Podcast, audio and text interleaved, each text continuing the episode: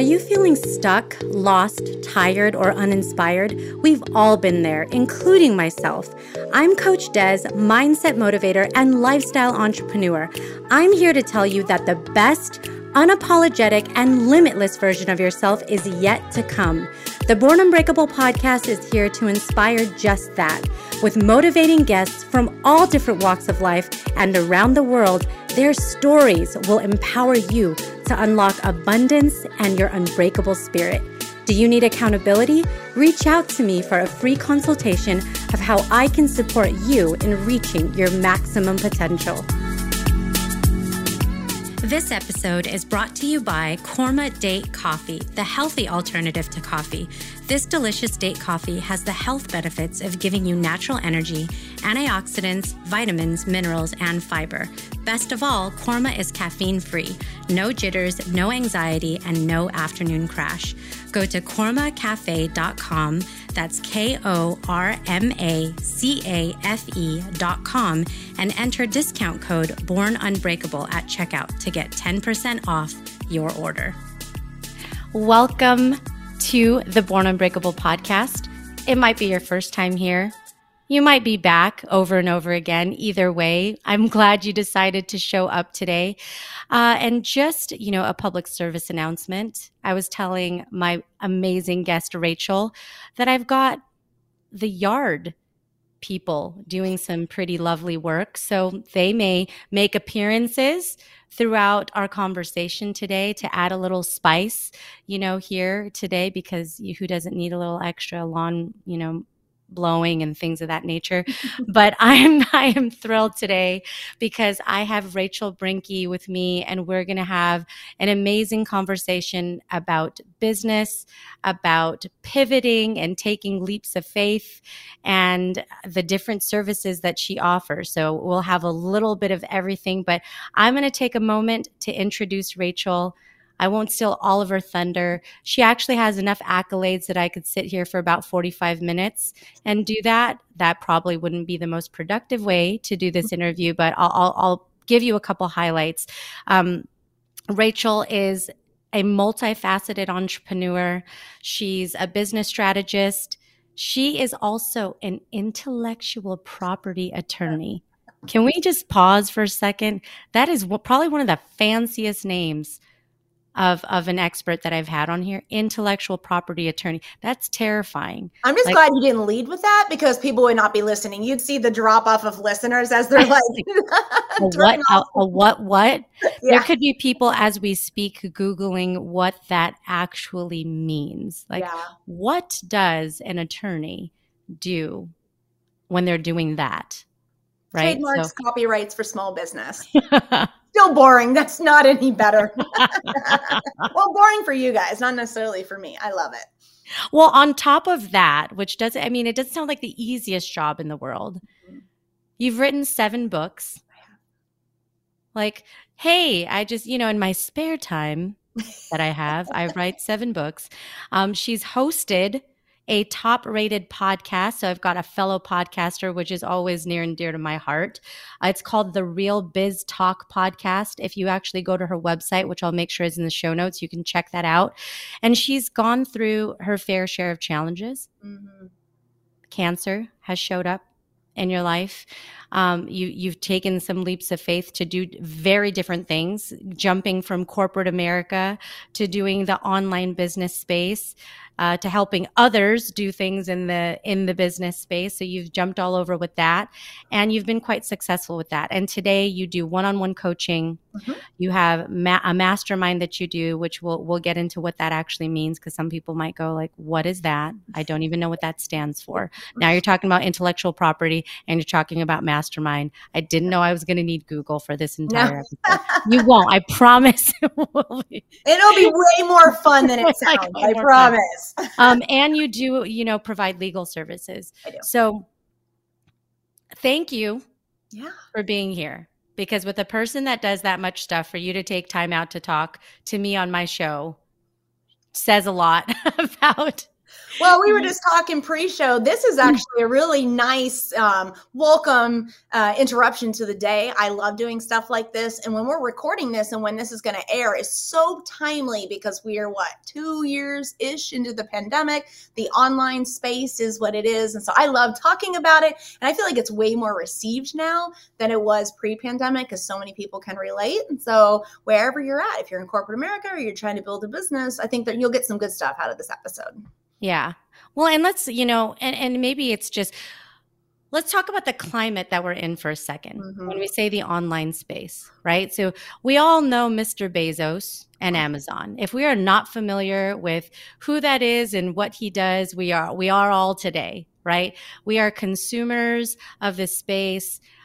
You know, I would love to do some sort of statistical study of how yeah. many people, what percentage of your holiday gifts came from Amazon, Amazon. right? So e-commerce is a thing. Yeah, How many people today, as a result of the pandemic that we're in, are using Instacart, are using uh, Grubhub, Uber Eats? I mean, you know, you're getting your groceries delivered to you, you're getting your products delivered to you at your doorstep, you're you're getting your food delivered to mm-hmm. you. Uh, so we are in a space of extreme convenience yes. you know for for us to to be doing this but it's also extremely opportunistic whether you are a small business or a big one mm-hmm. to be killing it Mm-hmm. right now, quite frankly. if we're talking about whether you're somebody who makes bracelets and started a side hustle or t-shirts and you're you know just getting out there mm-hmm. starting to put your stuff out there or you're you know you've been a curated business for years and now you're starting to boom even more because of the market space that we're in.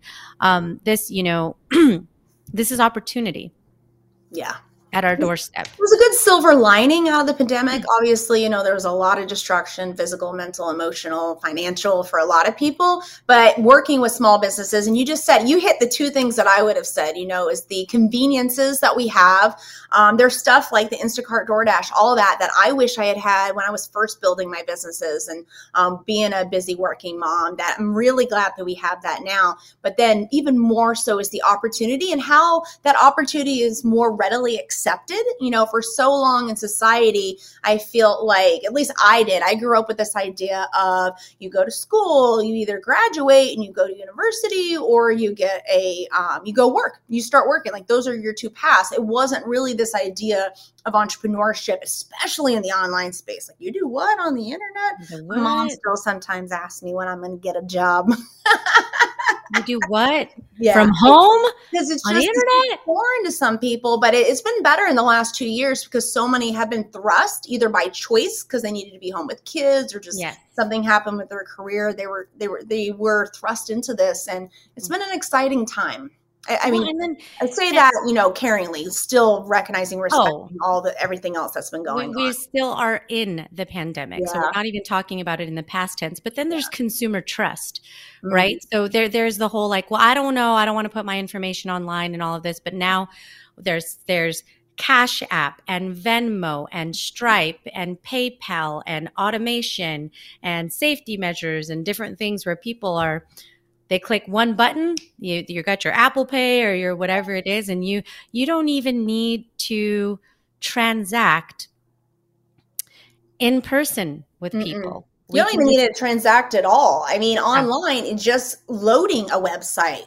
you're being tracked. It's funny you say that because I think of, you know, like my mom and other individuals who didn't really understand the online space pre pandemic or even now with the idea of I don't want to give my information. Okay, but when you were going to Kohl's and to Target and those places and signing up for rewards programs, what do you think they were actually doing? They weren't, they, these companies could care less about rewarding you for anything. They're tracking and mining your behavior patterns. So if you just think about that's been how many years, you know, mostly confined to major corporations. Now it's completely accessible online and for all of us. And there's so many tools, which I think is amazing because I didn't have that when I first started out. Are you kidding me? Because Instagram and Facebook and all this stuff, they algorithm the heck out of me. I, I can't tell you how many beauty products I've purchased because they know my patterns. I'm like, oh, I need that. You're right. You are right. But the good thing for us is like it's not it's not um, there's not a barrier between you know us as small business if we're getting into that you know it's available at our fingertips to have access to the same information that bezos and you know other large corporations have mm-hmm. Well, I definitely, you know, want to want to talk to you about the kinds of problems that you solve in the work that you do. But before I do that, I have to acknowledge something about your story that I've noticed in, in, in, in a theme. I mean, you've done so many things. if anybody goes to to Rachel's website, you'll see that she, you know you you did battle uh, cancer. You you've done an Ironman.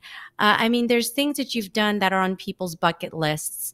Um, you know in terms of even business so the theme that i noticed about what you do is you've you've taken leaps of faith mm-hmm. and you have pivoted at multiple stages of your of your mm-hmm. life and career both i mean they're all intertwined yeah, yeah. right i mean how like what has give you given you the confidence and the resiliency to do that at all these different junctures this is probably not going to be the best answer. I don't think that there's necessarily anything specific. It's just looking at a circumstance, whatever it is in your life, and recognizing it's make or break. You can sink or swim. Like you're either going to figure it out or what's the alternative? What are you losing in the process? You know, for example, like I really got thrust into the online space and entrepreneurship during the cancer. I kind of always knew I wanted to do it. I've struggled back and forth between following the corporate America track and this, but it what it was almost like I had to be around. We only had one kid at the time. We have five now, and I needed to be around for him. Husband was in and out deployed, and I someone had to care for him. Someone had to care for me. I had to go to treatments and that sort of stuff. So just looking in the confines of it, it was okay. I could sit around and feel sorry for myself having cancer, didn't know if I was going to be okay or not after it, didn't know what it looked like. I just knew that I wanted to achieve. You said a little bit ago that business and life are really intertwined, and I'm the same way. I kind of always teach from a place of, you know, build or create your real business that you want to support the real life that you want to live. And so looking at that though, it's kind of having these boundaries of the circumstances of that whole sink or swim moment. It was I want to achieve being able to be around for my son and deal with my cancer. So, how am I going to do that within the confines of what I had? And that's where I started really getting into online space. And I didn't, like I said before, I didn't nearly have the platforms and accessibility that we have now. But yeah, that's not really a good, shiny, glittery answer, but I think it's something that's real. All of us have circumstances, and it's hard when you listen to stories. You may not relate with me because you're like, well, I never had cancer. I don't know what that's like. No, but you may have lost a job. You may be unhappy in a position that you're in. You may have had to move. You may have had to care for, and you know, some family member. We all have something in our life that sets boundaries. And it's going to sound so like fortune cookie cliche, but it really honestly is what you do within that and choosing to do that. And so, like when you mentioned like the pivoting, oftentimes it wasn't that I just had the confidence and desire to do it, I sometimes had no choice. And that, I'm okay with that. I'm thankful for that now. Maybe not so much at the time.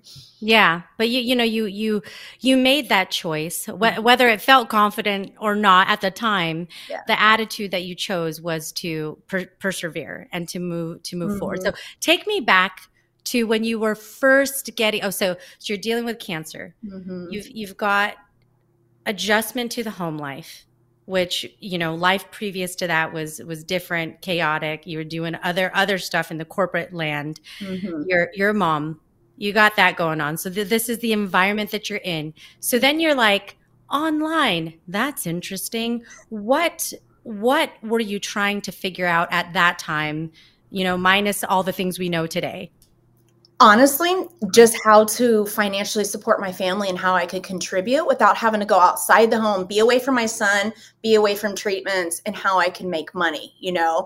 Because um, at the time we didn't have a lot. We still you know i grew up a pretty privileged life but when i married my husband he was junior enlisted in the military. I was doing all of this so i couldn't have a consistent um, employment and didn't really want it frankly because i wanted to have a flexibility.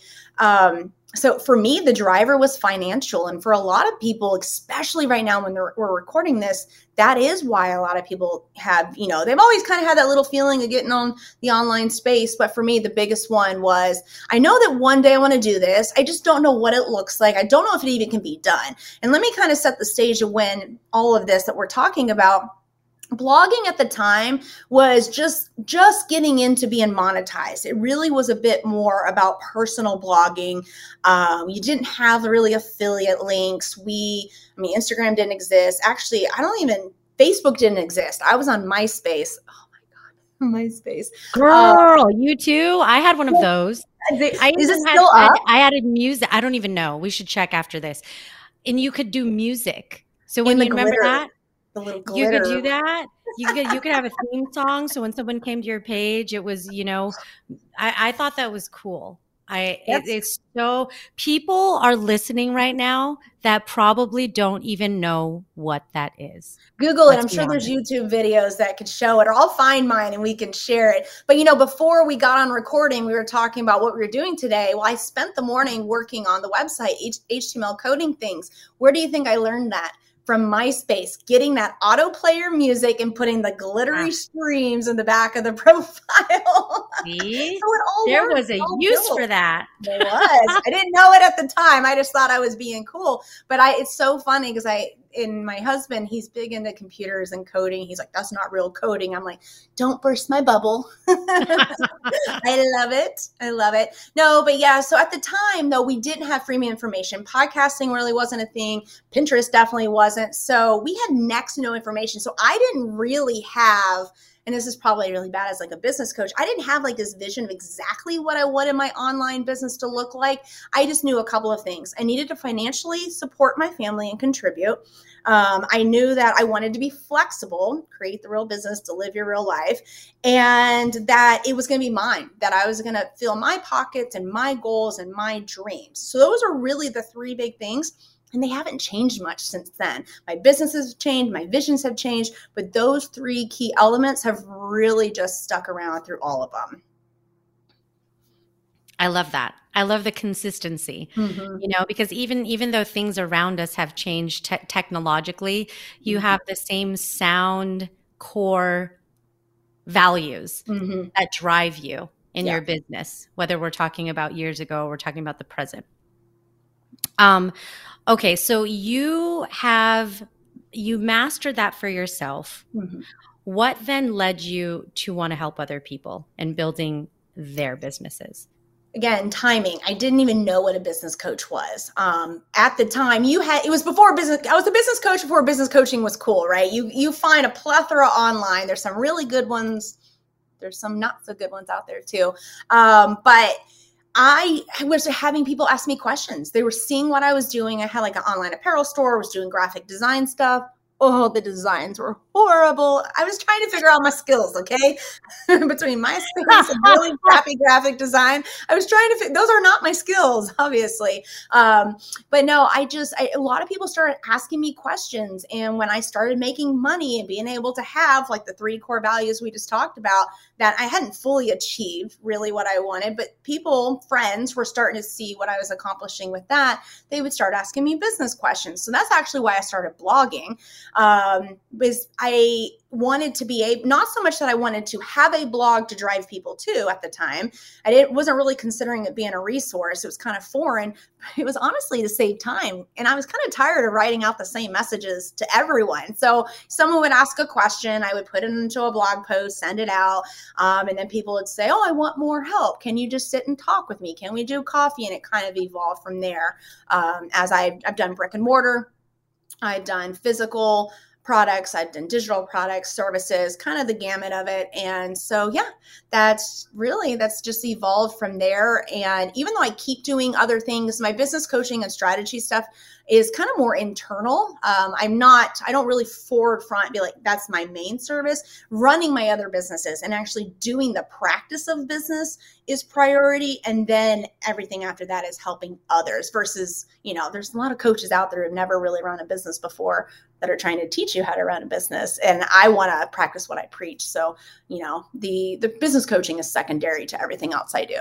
But doesn't mean I don't love it. Actually, I probably love it more than the other things I do. But yeah. yeah. Well, and that's and that makes for really dynamic days. I can't imagine that your days are the same all the time. it takes scheduling for sure.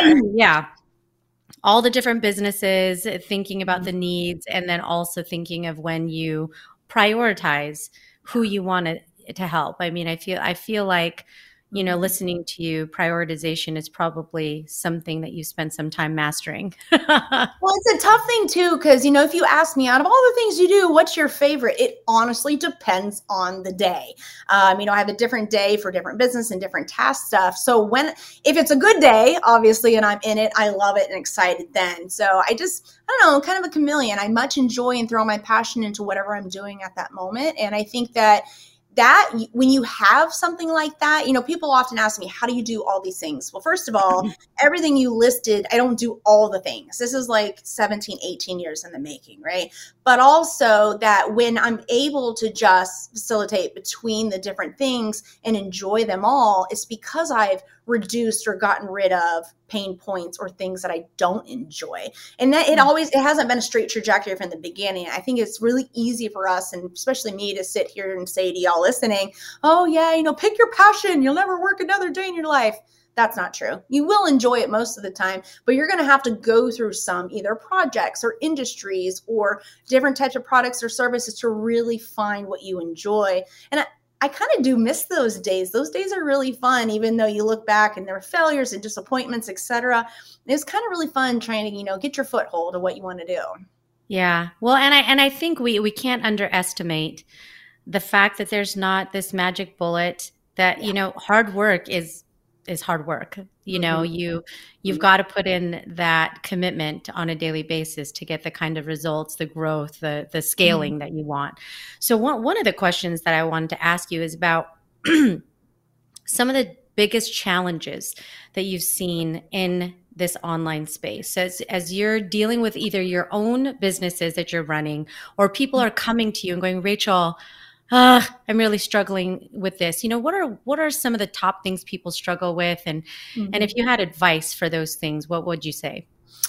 I think three major things. One is trying to decide what you want to do. We kind of just touched on mm-hmm. that. It's going to be trial and error. You know, you lean into your strengths, you move away from your weaknesses if you can, um, and kind of you know hone in on and take give it some time to see embrace the pivot you know and that's the thing. Businesses constantly evolve and change. Look at any major corporations. Maybe you don't want to be a major corporation but i use them as examples and i look to see because they're the ones that spent millions and billions of dollars making mistakes and changes. So there's something to learn from there but two, one big takeaway you can also take from looking at others is trying not to be everything to everyone. So, like when I first got into doing like business coaching or even legal stuff, it was like, okay, I want to service everyone because if I cast a wide net, then I can get everyone. You'll be known for nothing then. And you really want to facilitate to get yourself into a point, whether it's a product or service, no matter industry that you're in, that when someone says, I want X or I need X, you are Y. You are the answer that's going to be responded to. And the only way to do that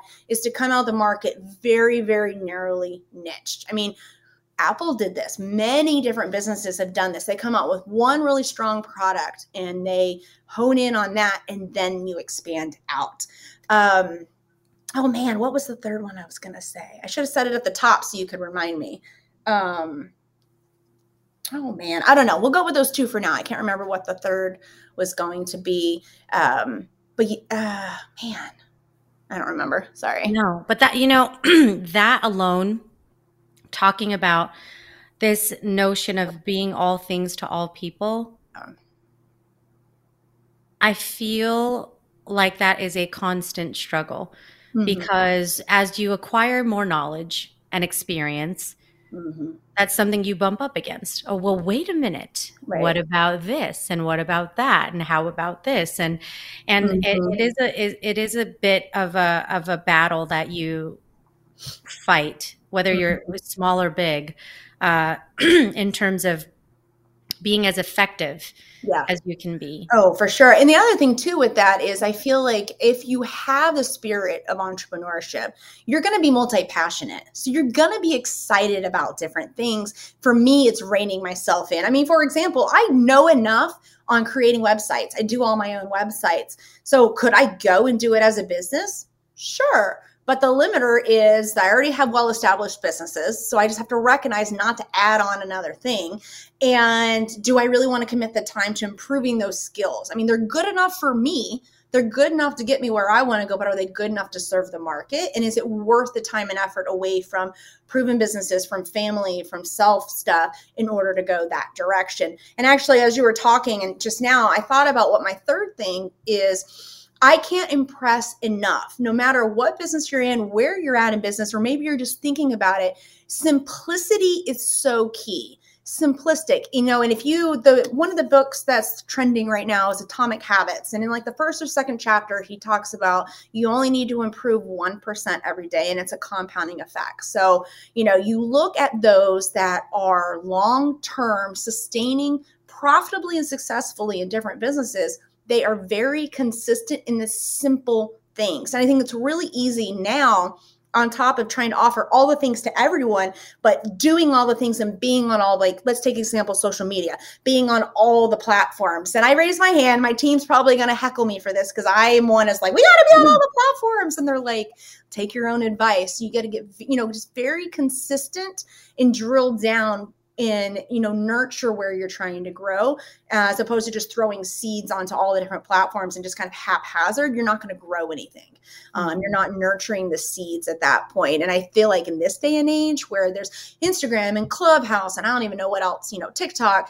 it's easy for us to get distracted but if you look at the most successful businesses they go back to the basics of who are you going to serve how are you going to serve them and where are those people so you can serve them Mm-hmm. And and it is the the best few, right? Mm. Because a lot of times there's this, oh well, if I have hundreds of thousands of followers, that doesn't mean that they're consumers. No.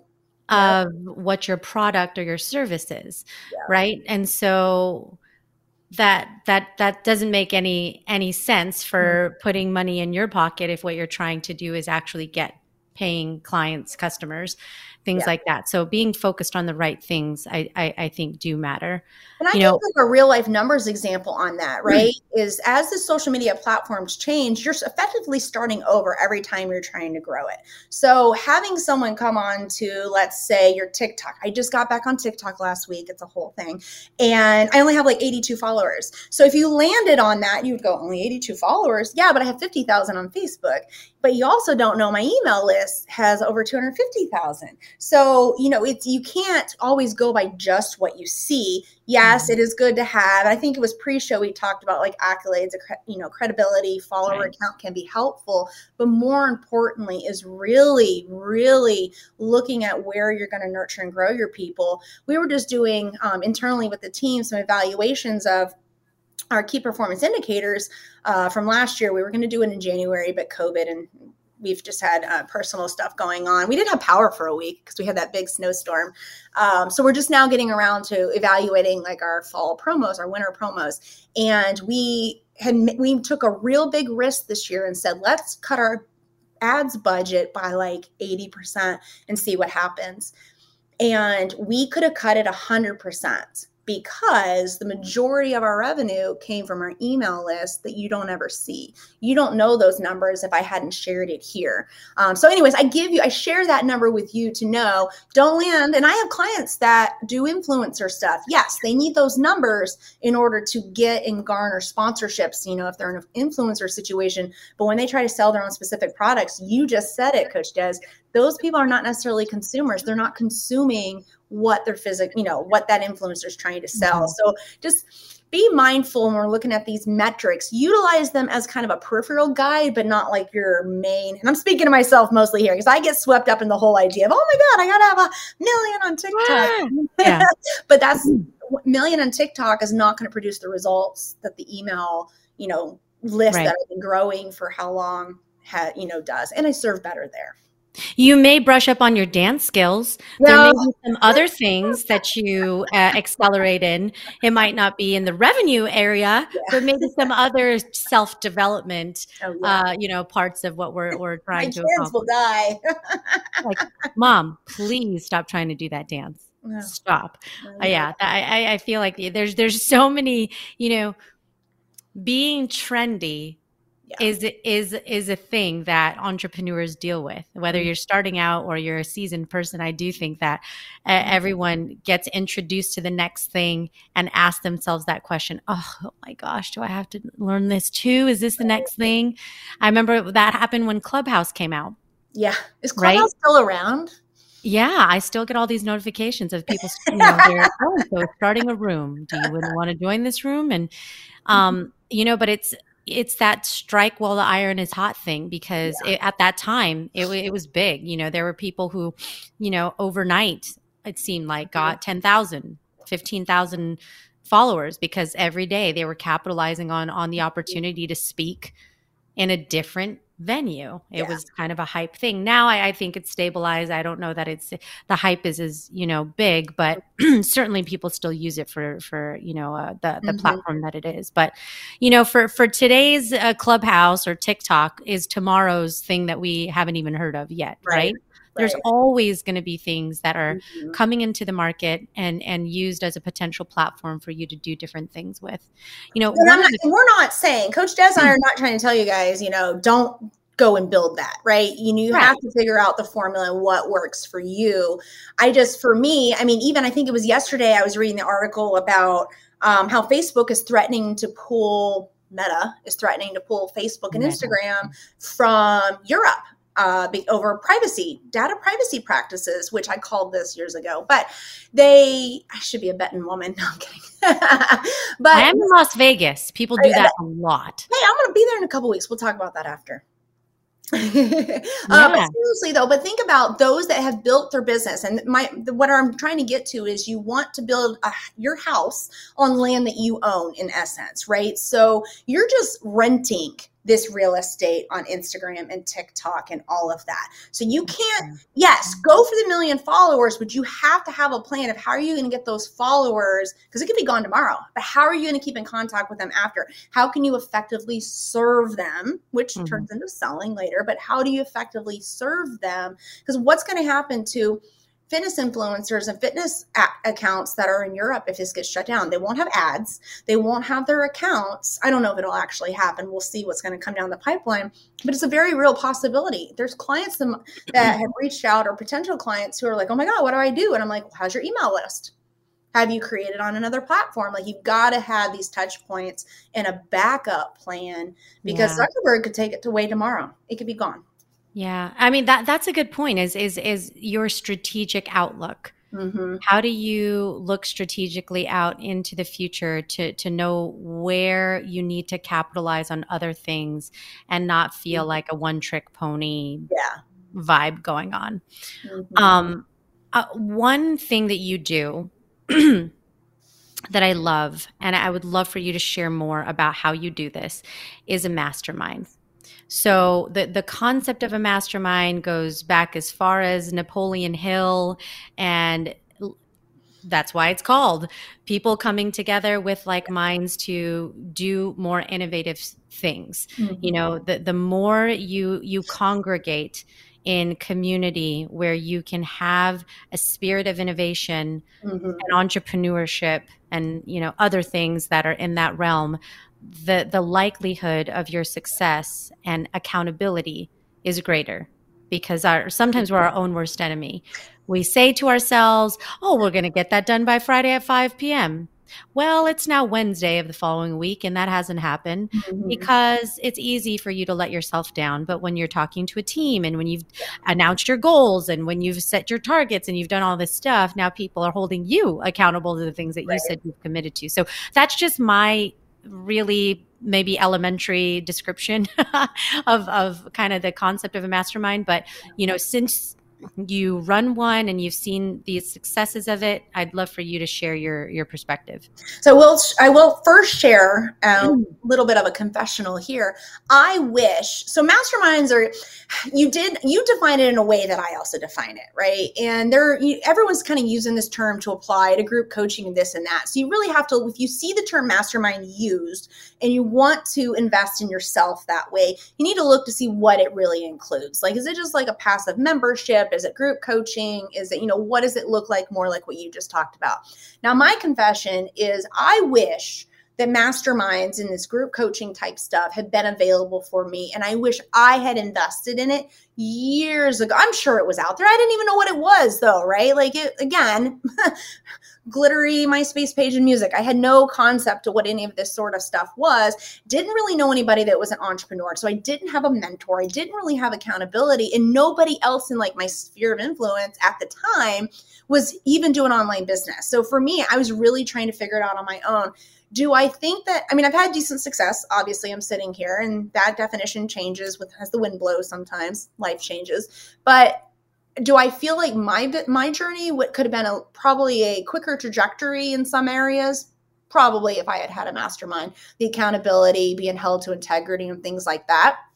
So one thing is that I offer, and it's kind of a mentorship meets mastermind. So I don't just throw people into a group and I'm like, here, be accountability partners, figure it out. I'm still there integrated as the mentor. And so we, but I like using the mastermind phrase for the exact definition that you gave because it is mastering of the minds. It's a meeting of the minds. It's a um, growing of the minds together, which I think is so incredibly important. And we're not actually getting in this barrage of information these days. Podcasts are great. I have a podcast. You mentioned it. This is a great podcast. You get great information. But those of you listening, you may have had questions about some things that Coach Des and I may have said so far, but you're not able to interface and respond with us by the time that this podcast is over you know you you may have noted it down. You may try to reach out and talk about it with one of us or someone else. More than likely the majority of people consuming the content through a podcast are going to hear it go on their merry way and not really act on anything that they heard about in here mostly because there's that disconnect. There's not this back and forth. And so for me, that is one of the things that when I was able to find like minded individuals um, in the industries that I was in that I could ping things off of, that's where I saw the real value. I wasn't in a formal mastermind. We kind of did an informal one. So I say all that to say that's what I tried to have in my groups. And I do them very niche specific. So I have one for lawyers, one for photographers, another for like online business entrepreneurs. And because it's really important to be with those that are also in your industry. They're not your competitors. In fact, you know, we can't serve everyone. There's enough of the pie for everyone. And you will learn. I, I think there's something to be said about learning from other industries. But when it comes to the real pain points of what your overlapping avatars and consumers are going through, there's such great value in having people come to the table in the exact definition that you gave of a mastermind. And so that's really what I'm trying to facilitate trying to really create what I wish I would have had way back in the beginning. I think it's amazing. I really do. I I think that um you know, I personally have been in a, in the same mastermind for the last 2 years. And it's uh and there's all kinds of different formats by the way. For anybody yeah. listening, there there isn't one sort of universal thing you you could talk to 20 different people at this moment and they could tell you 20 different ways that this this can be you know? So conceptually we've we've discussed it here but in pra- in practice yeah. this this can show up in so many different ways. So um, masterminds can be have an end date right? So you you you say hey i'm a photographer i'm a lawyer you know i'm an online business owner. This is something that's going to help me to accelerate I'm committed to this for six months or a year. Mm-hmm. And you, you, you know, you get that information, you get these great best practices and habits, and then you can move on. And then there's like the kind of group that I'm in. It's a a choice as an entrepreneur that you you know you you can continue on, which I, you know I've chosen to do. It's been over two years, you know, um, and and it's interestingly enough, most of the people are consistent. You know, mm-hmm. every now and then somebody leaves, somebody new comes, and then you get that new energy. But um, it it is interesting because our, um, I, I, meet every week, so I happen to have mine this morning um, at five thirty a.m. But it's it is a, it is a a level set mm-hmm. each time of okay, yes, Yes, strategy, goals, you know, wh- whatever the, the focus is that we're all working on, because let's face it, life is busy.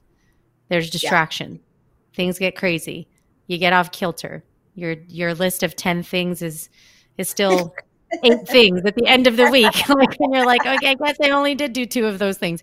You know, so uh, you know, th- I, I think the just the commitment that you yeah. make to yourself over and over again to show up and say okay i'm i am committed to being an excellent attorney by and being around. Even if you, well, yeah, but I think even if you define yourself as a committed individual, like I feel like I'm pretty self ambitious, but there is there's just something psychological to it. There's just something that makes you want to even go the extra mile. And i'm not saying to the extent of beating yourself up about not getting your list done.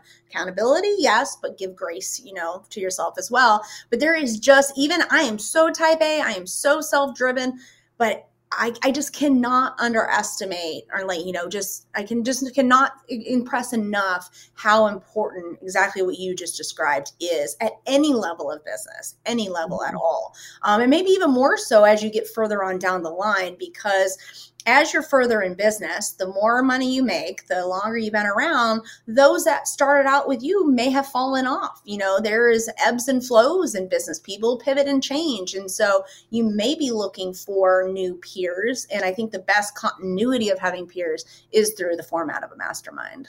Yeah, I think it's awesome. So, point being, if you're listening to this, and it's you know, and, and, it's not a thing to say, you know, everybody has to go and do this, and and all of a sudden, you know, rainbows and unicorns will just start no. falling out everywhere. It's, yeah, it's more to say, you know, for some people, maybe it's something formal like a mastermind. You know, maybe it's something a little bit less formal for you, and you kind of even curate something yourself. I, I think that the the point more so is to channel and harness that energy because mm-hmm. where your when your focus goes goes there that is how the momentum builds when you're talking about building something growing something scaling something that matters to you like your your small or your your big business um, so i do want to ask you about the legal part of of businesses. So, and it's not to say we're going to start using a bunch of words nobody understands, but I would say in its most you know basic form, I don't, I don't know that you know setting up everything with uh, as far as a business online. That's pro. I don't know. For me, that's not the first thing that I think of of Most like, oh, how do we make sure that this is, you know, all the I's are dotted and T's are crossed and the legality. I mean, what what is the importance and what mm. are the kinds of things that people need to think about from a legal perspective when they're starting their business? I mean, the lawyer answer is that you should do all the legal things from the very beginning. And it's true. I mean, you want to try to protect yourself, limit liability, make sure you're marketing properly, and owning your brand. Those are like the key three phases that I can walk through. But the real world answer is many times you just don't know if you're going to make it, right? And let's be real, legal's not that fun. It's much sexier and funner to get on TikTok and start learning to dance and hashtag research and creating the website and branding and all that stuff. So I get it. Like you may not want to invest up front that is going to depend on your comfort level and your life circumstance like do you have a lot of personal assets um, do you are you willing to put yourself out there and you know there's some online businesses that have less liability than others you know there's online fitness coaches that i work with who are very directly by Zoom teaching people how to lift weights. I'm like, okay, that's pretty. We got some liability. We've got more liability here than maybe if I sold you an ebook that talked about the 20 top flowers in America or something like that. I don't know. So I have no idea. Uh, eh, there is a business for everything. That's the one thing that I've definitely learned. I thought that before pandemic. I thought about this earlier when we were talking about it's incredible the things that we've seen come out during pandemic in the online sphere and what people are, you know, niching into. And it's incredible. It's so exciting. But really, no matter what um, where you're at. I think it's so important that once you kind of get your feet under you a bit, if you're not willing to do the legal stuff up front, make it as soon as possible to at least get into the first phase of liability protection. So, looking at having your entity, insurance, and proper contracts and terms in place, that is baseline where I always start with clients um, just to make sure that you have that because you want to help to protect yourself the next phase is also like marketing legalities, right? Maybe you have mm. affiliate links in your podcast description, having the proper disclaimer, stuff like that to make sure that you're abiding by all marketing laws um, required. And then, of course, brand protection or ownership, uh, intellectual property. So you want to protect your business name, your podcast name, your program name, your logo, um, and any of your visual assets of marketing, whether it's YouTube videos, your Instagram photos, that sort of stuff. So those are the key three phases. And I kind of go in that order because that's just what seems to make the most sense and also priority order to many entrepreneurs, no matter what industry that you're in. but I get it. Again, lawyer answer, do it all up front, you know, try to get as protected as possible. But the real world is just work incrementally as quick as you can, reinvesting in yourself through those three phases. Yeah, I'm glad that you gave the really honest answer for that because as I've approached uh, going to different uh, conferences and meeting people that are starting, you know, their own businesses, it it feels very overwhelming when there when all the questions that come up front should i should i trademark this? Should, how do i do that? Where do i go for that? Yeah. you know how do i i mean all of these things like to your point of feeling like there is a hundred steps to take and it seems so far for you to see the top of that staircase that it almost feels debilitating. so. We feel that way with a lot of areas of business. I know this week when I was working on stuff, I was like, oh my God, I'm 20, almost 20 years into business. And why do I feel so overwhelmed? And so for me, it's really just taking a step back and going, well, we can't tackle all of it today. The whole adage of like, eat the elephant one bite at a time. Mm-hmm. And so mm-hmm. that's why, that's a reason why a lot of my businesses and resources exist is because you don't know what you don't know. I've been there as an entrepreneur. I've been there on, on, the lawyer side of things. I do have a whole free legal checklist on my website for this that works for pretty much any industry, at least as a guide. But, you know, I don't sit here in my ivory tower and go, oh my God, you haven't done X, Y, and Z. I'm just like, okay, let's triage whatever's going on here. Then let's figure out what we can do next. But it's all within the confines of your life circumstances. You may not have the $10,000 or however much it would cost to do all the things. And I'm not really one of those people or business coaches that's like, go get in debt, do this, do that. I'm going to advise you of the risk of you waiting to do things, but there's personal responsibility, right? Like I'll yeah. provide the steps that I think you should do and my recommendation, but you have to make the plan to do it. And then just ask questions. Like there's so many experts like me and you know in other fields too financial planning that kind of stuff like whoa, makes my head like spin. Mm. um, that i look to the experts for and i think that's where we can lean in and support other businesses that helps for us not to feel so overwhelmed like you mentioned. Yeah. One question at a time yeah. right. But it's true. And you're not going to know everything, and your business is going to grow and change. So everything needs to be fluid. And I know it's, you know, I love business. I love all the business things. And so from but even still on like admin days, the first of the month is like all the yucky admin stuff, taxes, finances, all of that. It's a necessary evil. But I think if you commit to doing that stuff, so maybe it's like asking the questions, you know, shooting an email to your lawyer at the first of the month, by just going through the operation of evaluating your business, like your KPIs, your contracts, or whatever else is going on you're going to elevate yourself and you're going to grow as a business owner. And you're almost on like a self continuing education. Even if you feel frustrated, overwhelmed, just the process of committing to the accountability of doing those sort of tasks routinely and evaluations or asking questions, like you said, maybe don't ask 500 questions at once. Just do, you know, tackle a couple of questions every month it's we said this earlier it's the simple consistent steps. It's not these quick hacks of getting on tiktok and all that. It's the simple consistent steps with accountability that really grows the best entrepreneurs that i've ever met. I love that. I mean and and i'm totally with you. The people that i've seen have longevity and when they're talking about what they've done or their success they're not talking about oh so you know four minutes ago all of this happened or even yeah. three months or three years. There this took over a decade. It took two decades. I mean there's there is a there's the grit there's the hard work there's the research there's the right people that you get around you but it does take time. Yeah. You know it does take time to to learn and to grow. But if you have the mindset that you're willing to learn every day, mm-hmm. you you you can persevere in mm-hmm. in business and I, I think especially because today we're talking about the online space the resources are abundant really almost I mean, paralyzing yeah almost to the point where it, there's so much information because there's ebooks and because there's free resources and there's podcasts mm-hmm. you know mm-hmm. just dedicated to starting your business or whatever it is i mean y- you can turn to just about a dozen you know mm-hmm. places right now and and not know which one to choose to get started. Yeah. But, you know, on, you know, looking at the glass half full version of what I just said, the information is out there to get yeah. started. well, and it's going to depend on where you are in business. It's so funny. The other night, I found myself saying, oh i just i just want it all done for me. Not that i physically want it done but i want to just be told what to do on whatever it was. And like i would i would pay good money to not have to do all the research. All the free resources are out there.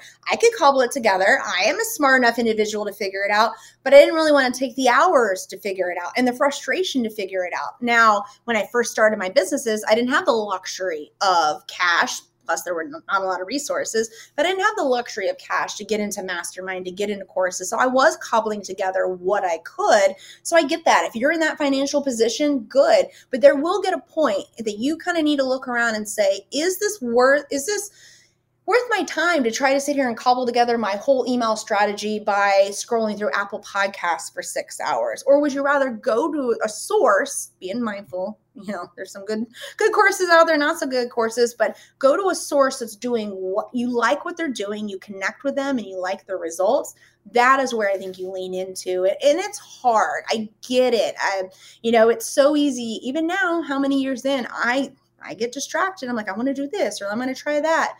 And I do think you test things, but it's really getting focused on what I want to learn. So, is it something I'm willing to invest the time in figuring it out myself, or is it worth throwing some money investment if you can? Right? If you can, don't go. I don't believe really going into big debt for that kind of stuff.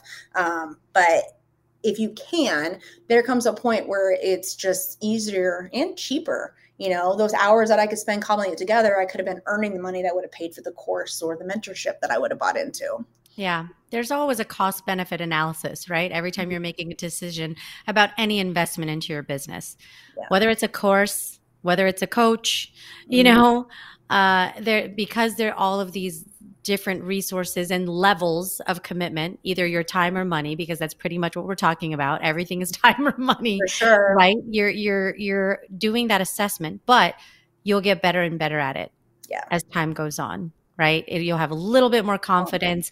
You'll, you're going to be able to use your and and your gut instincts. They they really do mean something. Mm-hmm. You know, analysis paralysis kills us. I think sometimes, mm-hmm. and and you you know you you're smart. You can you can figure out you know these things.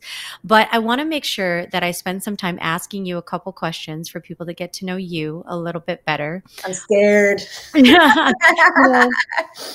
I when i started this podcast and and i don't know if you feel the same way it's one of those things where you go on you go on a journey and and you you have an idea right about where it's going to go but eh, things just unfold and it becomes so much more but one of the, the one of the truths that i've wanted to be a foundation of this um, is the auspice of why it started, which is called Born Unbreakable, because I believe that we go through many things and there's points where we feel like we're going to break, but we don't.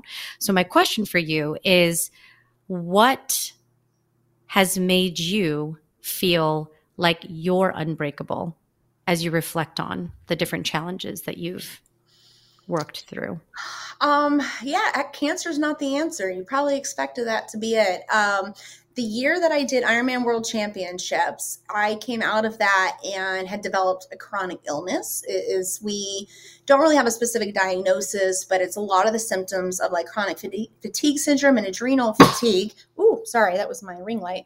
Um, and it's just been battling to come back from that. And i just think you know a lot of things we talked about today of like consistency and focus and getting like the necessary things done and let you know giving grace for the other things that you don't get done i really had to learn a lot of that when i was almost bedridden. I mean i went from ironman world championships to being almost bedridden for a year all these different like investigative surgeries and testing and such. Mm-hmm. and just coming out the other side of that, I'm not 100%, but that makes me feel unbreakable and shows me, um, you know, we at the very beginning of this episode, we talked about, um, you know, how do you have the confidence to do things? And my answer was sometimes you just have to do it. You don't have a choice.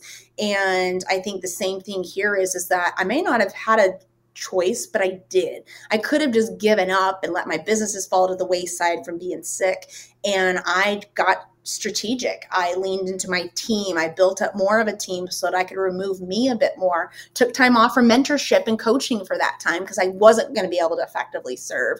And mm-hmm. so I think I just feel unbreakable from coming out from that undiagnosed chronic illness and still being able to, you know, change with it. And mm-hmm. it, it which is very difficult as a type A who wants to constantly go and achieve this and achieve that to being almost bedridden um, and barely being able to work on my business and be around my family. That was that took a lot but the fact that i'm sitting here and i'm getting back getting back that's i feel unbreakable from that oh that is incredible rachel mm-hmm. really what is something that is on your bucket list?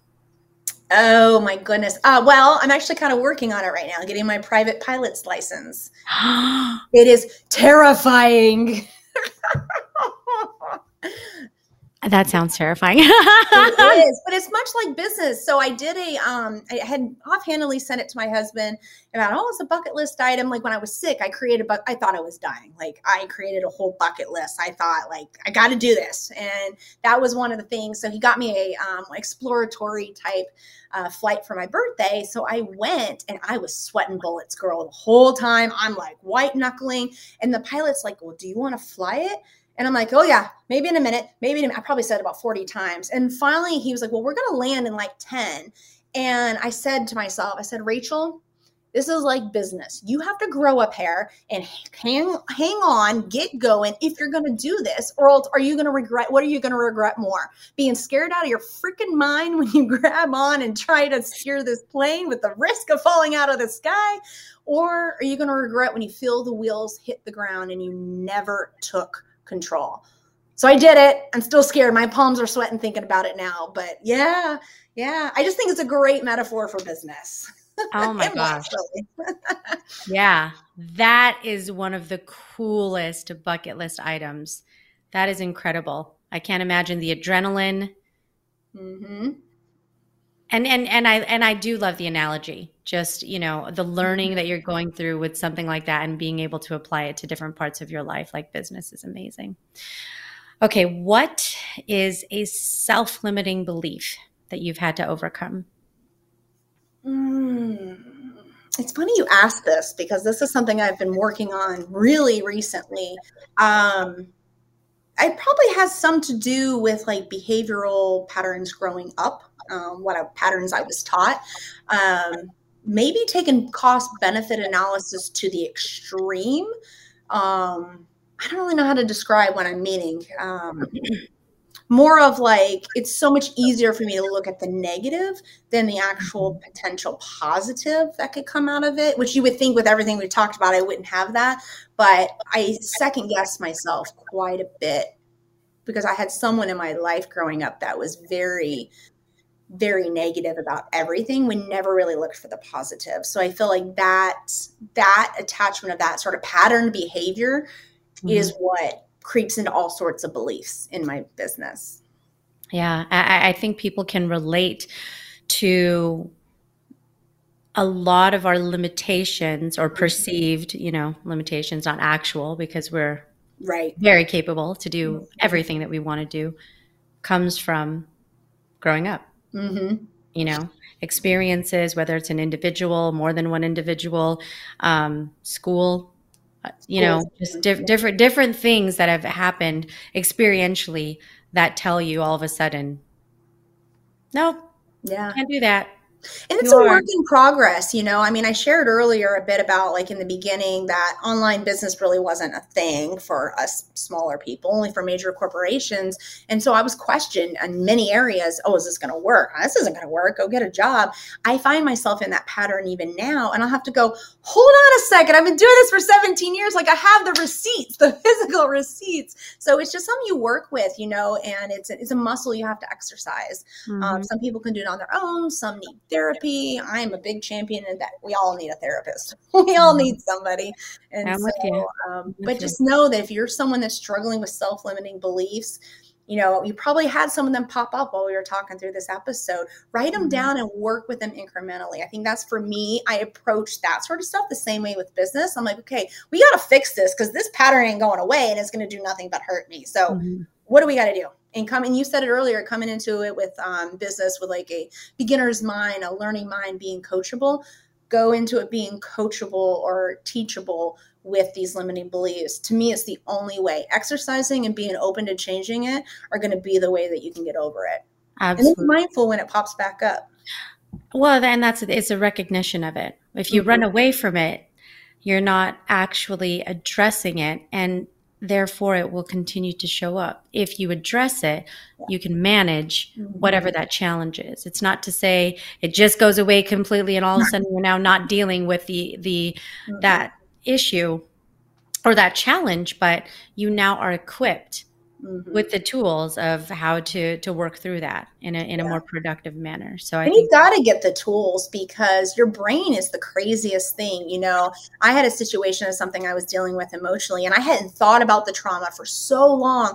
Then I dove in. It was this last July. I was doing an Ironman, and I dove in to swim, and all of a sudden I could see the trauma and feel it, and I was like, what the heck, man? Like I've been, I thought I was on the other side of this and talked to my therapist. He goes, well, your brain recognized the pattern. And I realized, because I you start it's by swimming, I recognize that the, the heightened state of my breathing and my heart rate in the swimming pattern, I had done the same when I was first trying to overcome the trauma in training. So my body, how many years removed, triggered to it because I had the tools though, I was able to be like, all right, of course, in my mind, I don't know if we have an explicit rating on this, but I was like, not today, B, we're not doing yeah. this today. but you, like, you, you can freely say what you want here on the show. oh, we ain't do this today, bitch. Get the fuck out of here. We ain't doing yeah. this today. But if I hadn't had the tools, I would have had to mm. turn right back around and go back to shore. I wouldn't have been able to do the race. And so mm. that I think that's kind of a, if you're going through something like that, just know, even when you're on the other side of it, or you think you've run from it, you got to have the tools because our brains are so weird weird of how things we are up. Crazy town. They yeah. do. It's ridiculous. Okay, so we talked about self-limiting belief. Sometimes that's, you know, takes us back to places. What about superpower? On the opposite end of that, what what are you what is one of your superpowers? Oh man, um, I'm actually glad you asked this question. I think hmm. it's, and we talked about this pre-show. I think it's being able to have a whole bunch of moving parts going on at one time, but it's a double-edged sword, right? Mm-hmm. Because you just got to make sure that you don't have so many moving parts. And, you know, one of the things that you didn't ask this, but one of the things that I've learned in business, especially with you have a team, is, you know, I, I love the test Clifton Strengths Assessment. And so when I hear superpower, I think of that. Have you done it? Okay. If you, for those that haven't, I don't know if you've talked about it on the show. I love it. I don't love it just for the superpowers it shows me that I have. I love that it shows me the blind spots that come out of those superpowers because so like mine i think you know i tell you my superpower is moving quickly and all these moving parts. I have team members that they get the blind spot of that. And so i have to know how to like rein my superpower in when i'm effectively communicating or delegating to certain team members. And that's not like a degradation on them they're just different people than me. And mm-hmm. so, yeah, Clifton Strengths is so revealing. It was a kick in the gut, but it was so revealing. Yeah, I would definitely encourage anybody, anybody who is listening, if you have, pick up the book now, discover your strengths. There's a Strengths Finder 2.0, um, very, very affordable if you're if you're looking for, you know cost effective ways to to work on the things that you're in your genius zone recognize the things that you know, are on the other side of that as well. A little bit of the kryptonite yeah. side of the, yeah, superpower there, you know, because we we all have the ability to hone what we're good at, but but also, um, like you said, the double edged sword, be able to manage the other the other pointy side of that that that sword, yeah. right? Yeah. Um, Rachel, if there was one last piece of advice that you could give to anyone listening right now, what would it be? Oh, um, I mean, earlier we talked about um, you know seasons of life changing, just being vigilant of that. But I think within that, even more so, recognize that everything, business and life, but especially business, is just a decision. It's not the decision. You are the pilot of this plane. You can change direction at any time that you want. You can go up, you can go down, you can go to Miami, you can go, to New York City or go out to Vegas and visit Coach Des. Like you, I think there's so much freedom in recognizing because I'm one of those that I'm like, we got to make the decision and move on it because I want to like get the best bang for my buck of my time, money, and energy. But it's so freeing. And my team has to remind me of this sometimes too of it's just a decision. Let's test it out and see what the heck happens and then we can change it. There's so much freedom in knowing that you can we you know, we touched on pivoting a little bit, but adjusting just mm-hmm. you know mm-hmm. a decision and make the adjustments you need to and i know that that's very difficult we talked about you know why i got into business you know so quickly earlier was the financial dependency you know the mm-hmm. need for it i know that's very difficult if you're someone who's watching or listening and it's like oh my gosh my family's dependent i got to make the decision the decision is not necessarily going to make you any more money or success quicker or easier than a decision in fact you're going to be so uh, tunnel vision that you might end up actually um, uh, restricting yourself from growth. Mm-hmm. So, you know, look at every decision as a decision that can be changed, not the decision that can't ever be changed. That's brilliant. When when I was meeting with my team this week, one one of my teams that I lead, I was talking about us getting together and really walking through and reestablishing some guiding principles. Mm-hmm. One of them uh, that I picked up on is agility. I would mm-hmm. love that to be a bit more at the forefront of of giving ourselves the grace, the permission. I love those words that you used uh, to be able to have that agile. Well, this made sense four months ago, right?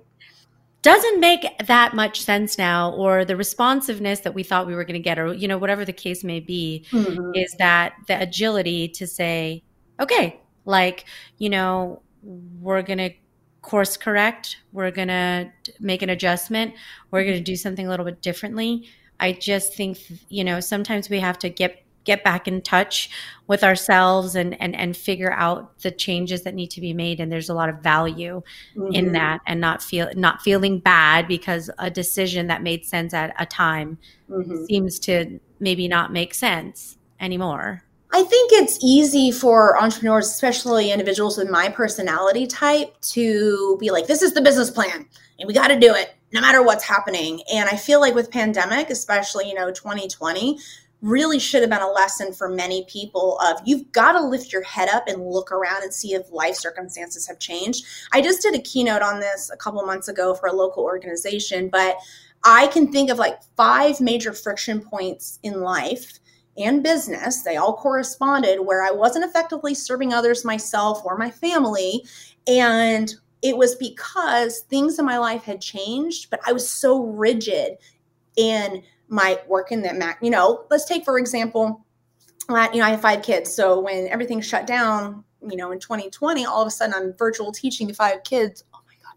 And I had to scale back my work hours and I just had to, or I had to adjust them to do the work in the evening. And so it's, you know, that's just a really simplistic example, but recognize that you're going to have seasons of life, the circumstances are going to change. And so you cannot be so rigid. Like I'm all about processes. I'm all about this, that, the other thing. We follow everything to a T, but you, and when I walk this through with my team, myself, my family, and my clients, back to what I mentioned before, create your real business to live your real life. What does your real life look like right now in this season of life? Because we might need to adjust how we approach or what we're going to achieve or the decision, a decision that we're going to make in business in order to meet that. Because you're going to have friction points and you're going to find that you have less trajectory, less happiness, less return, less service. If you're not just picking your head up, looking around and seeing has life changed at all, you need to adjust business specifically um, what you're going to do. And I know that sounds so simplistic, but I, you know, so interesting I'm one of them too. I'm a slow learner, obviously, because I can think of five major points in like the last years. Uh, but I see it with clients all the time. If they're feeling burnt out, I, I, that's one of the very first places that we start. Is is this a long term burnout because maybe you got into this and you're just not cut out for business, and that's that's completely okay. Not everyone is, or is this just a short term burnout that we can course correct, like you said, um, mm-hmm. and you know work with the season that we're in? It's often that. That's often the, the situation. Sometimes you just need need someone on the outside to tell you that, especially hard heads like me. no, no I, I, I think you're so right. But I, I so appreciate that insight. Rachel, how can people connect with you? How do they how do they follow you? How can they get in touch with you? There's something that you could have said today that piqued their interest, whether mm-hmm. it's, you know, coaching, whether it's online business questions, whether it's legal. I don't even know where to start. Don't i can't even. Like this is well, way too much. the thing with the legal stuff and then i'll give you guys my url stuff but the thing with legal is like you're not going to see a direct return. And so i think that's why not only is it foreign it's hard to want to invest in it because it's not like you go spend money on marketing and all of a sudden you get clients. You really you don't see the things that you prevented by having contracts and you know communication and all that. But yeah so rachelbrenke.com that is kind of the mothership you can find all my business stuff there, the mentorship mastermind stuff, as well as most importantly, probably the free legal checklist. Or else you can just hit me up on Instagram or Facebook. Those are my big social media. TikTok, maybe. We'll see how long I stick around with that one. we'll see. that is fantastic. I mean, I I'm so grateful because I know I've learned from this conversation. I hope anybody who's joined learned learned a thing or two. I mean, that's really the goal of doing this is is being able to come together in a space where we can talk openly and vulnerably and and hope that you walk away and take take a little nugget, take the things that mean something to you. It's kind of like a buffet, you know, go to the section where you you get a little bit of that extra helping and um yeah, you know you, yeah that's yeah exactly. Mashed potatoes what what happened? Ice cream? What's happening um you know and and that's that's really the goal. So hopefully this was really helpful. I know it was eye-opening and and uh, such a worthwhile investment of time here with you today. So thank you so much. Yeah thanks for having me guys. Feel free to reach out. I'm more than happy to chit chat. Awesome Rachel Brenke, a world full of knowledge with her experience being an entrepreneur and becoming an online guru. And boy, does it benefit for her to know all the legal aspects of what to do when you're starting a business something still that I've Googled my way through in full transparency as I've done different entrepreneurial things. I actually want to share something that was off the recording that Rachel and I discussed after the interview. And it's something that I want to leave with you as homework because you always know, at least for those of you that have been here a time or two, that I say you are your only limit, so take action today. That is something that I profess at the end of every podcast episode. And she was talking about, we were talking about the concept of mastermind, and she is has reached a level where she is at the top of of the group that she's in in terms of her accomplishments, where she wants to go, um, and and so with that, she's you know looking for the next thing, the next uh, group that can can captivate her, motivate her, take her to the next level. So this is my challenge for you. I want you to think about what you need right now that is going to take you to the next level. What is a goal that you have to achieve? We're talking about being in February. Okay, there's a big runway between now and the end of the year, but even just think in the next 30 days. In the next 30 to 60 days, where do you want to be? And what action can you take right now to get there? Is it a coach, a group, uh, a book, uh, a course, whatever it is that you feel that you need to do to take you to the next place that you need to be, whether that is just in your life or whether it's in business, take that action.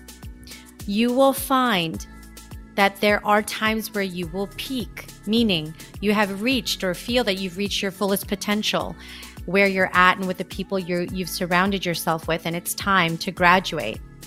Believe it or not, you may not feel that now, but I'm, I'm giving you this lesson ahead of time.